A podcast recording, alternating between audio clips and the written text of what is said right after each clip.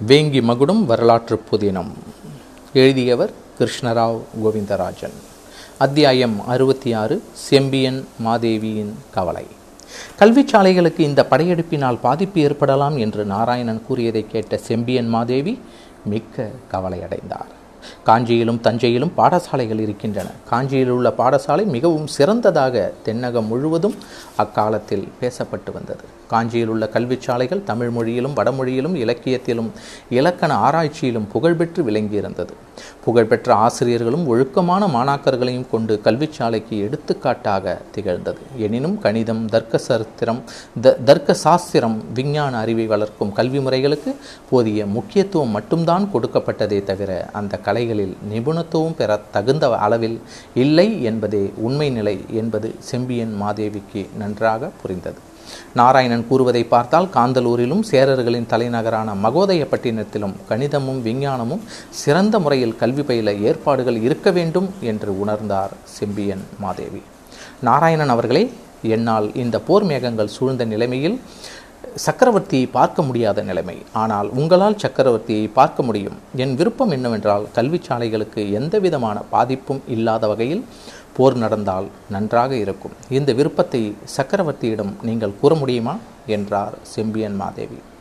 நான் சக்கரவர்த்தியிடம் கூறி முயன்று பார்க்கச் சொல்கிறேன் என்றான் நாராயணன். இவர்கள் இருவரும் உரையாடி கொண்டிருந்த சமயத்தில் கடற்கரையிலிருந்து திரும்பி மாளிகைக்கு வந்த குந்தவையும் அவளது தோழியும் செம்பியன் மாதேவியுடன் அமர்ந்தனர். செம்பியன் மாதேவி குந்தவியிடம் கடற்காற்றை நன்றாக அனுபவித்தீர்களா? என்று கேட்டாள். நன்றாக அனுபவித்தோம். எங்களுடன் நீங்களும் வந்திருந்தால் இன்னும் நன்றாக இருக்கும் என்றாள் மாதவி. ஆமாம் நீங்கள் என்ன பேசிக் கொண்டிருந்தீர்கள் இந்த ஒற்றற்படை தலைவரிடம்? என்றாள் குந்தவை. எல்லாம் அரசாங்க காரியங்களை பற்றித்தான் குழந்தாய். உன் தந்தையும் சகோதரனும் படை திரட்டி கொண்டு போர் புரிய சேர நாட்டிற்கு போக இருக்கிறார்கள். இந்த போர் என்ற ஒன்று எதற்காகத்தான் வருகிறதோ அதனால் எத்தனை துன்பங்கள் என்று கூறி பெருமூச்சு விட்டார் செம்பியன் மாதேவி. அப்படி ஒரே அடியாக சொல்லிவிட முடியாது தாயே. நியாயத்தை நிலைநாட்ட வேண்டுமென்றால் போர் அவசியமாகத்தான் ஆகிறது. நமது சோழ நாட்டு தளபதியை அவமானப்படுத்தாமலும் சிறை செய்யாமலும் இருந்திருந்தால் நாம் சேர நாட்டின் மீது போர் புரிவதற்கு அவசியமே வந்திராது. சேர நாட்டின் கல்விச்சாலைகளுக்கும் எந்த ஆபத்தும் நேராமல் இருக்கும் என்றான் நாராயணன். அப்படியானால் சக்கரவர்த்தியிடம் கூறி கல்விச்சாலைகளுக்கு பாதிப்பில்லாமல் போர் நடத்தலாம் என்று கூறினீர்களே அது சாத்தியமில்லை என்று நினைக்கிறீர்களா? என்றார் செம்பியன் மாதேவி. முயற்சிக்கிறேன் என்றுதான் கூறினேன் மாதேவி.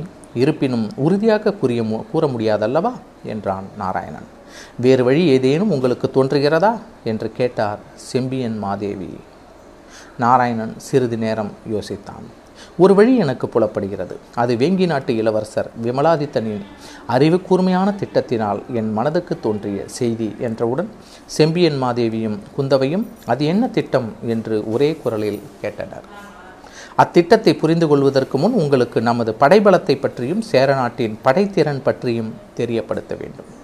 நமது படை மிகவும் ஆற்றல் மிக்கது. யானைப்படையும் ரதங்களும் குதிரைப்படையும் சேர நாட்டை விட பல மடங்கு பலவாம் வாய்ந்தது இவற்றை மட்டும் ஒப்பிட்டால் சேர நாட்டிற்கு நம்மை எதிர்க்கும் துணிவு வந்திருக்காது. ஆனால் சேர நாட்டிற்கு பலமான கப்பற்படை இருக்கிறது. நம்மை விட பல மடங்கு பெரிதான கப்பல்களும் மரக்கலங்களும் படகுகளும் இருக்கின்றன.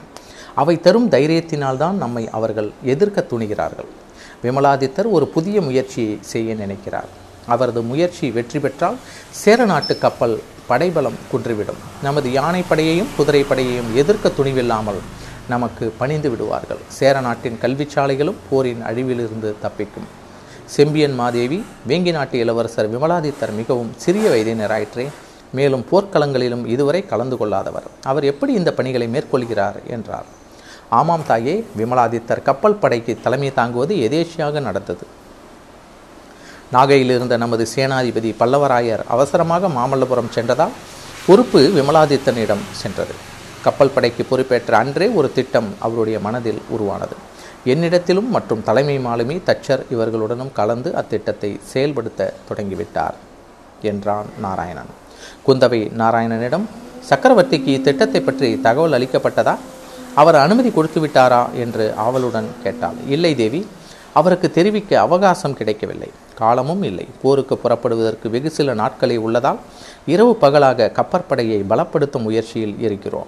போர்க்களத்தில் தான் சக்கரவர்த்தியிடம் தெரிவிப்பதற்கு அவகாசம் கிடைக்கும் என நினைக்கிறேன் என்றான் நாராயணன். செம்பியன் மாதேவி எப்படியோ விமலாதித்தனின் திட்டம் வெற்றி பெற்றால் மிகவும் மகிழ்ந்து போவேன். அவருக்கு தகுந்த பரிசு கிடைக்க சக்கரவர்த்தியிடம் வற்புறுத்துவேன் என்றார். நாராயணன் குந்தவையை பார்த்து கொண்டே நிச்சயம் அவருக்கு பரிசு கிடைக்கும் என்றான். அவரை கவனித்த குந்தவைக்கு மனதிற்குள் இந்த ஒற்றற்படை தலைவருக்கு நாம் விமலாதித்தருடன் பழகுவது பற்றி தெரிந்திருக்குமா என்று நினைத்தாள். மனது திக்கென்றது. இவர் ஒருவேளை சக்கரவர்த்தியிடம் தெரிவித்துவிட்டால் என்னவாவது என்று யோசித்தாள். மற்றவர்களோ சக்கரவர்த்தியிடம் வெளிப்படையாக பேசுவதற்கு தயங்குவார்கள். எந்த ஒரு விஷயத்தை பற்றியும் சக்கரவர்த்தியிடம் தெரிவிப்பதற்கு முன் ஆழ்ந்த யோசனை செய்த பின் தான் தயங்கி தயங்கி வெளிப்படுத்துவார்கள். அது மகாராணியாக இருந்தால் கூட தயக்கமாகத்தான் பேசுவார். ஆனால் நாராயணன் அப்படியல்ல. எதை பற்றியும் கவலைப்படாமல் மற்றவர்கள் கூற தயங்கும் விஷயத்தை கூட வெளிப்படையாக பேசிவிடுவார். இதை எவ்வளவோ முறை கவனித்திருக்கிறாள் குந்தவை. பிறகு தன்னைத்தானே சமாதானப்படுத்தி கொண்டாள்.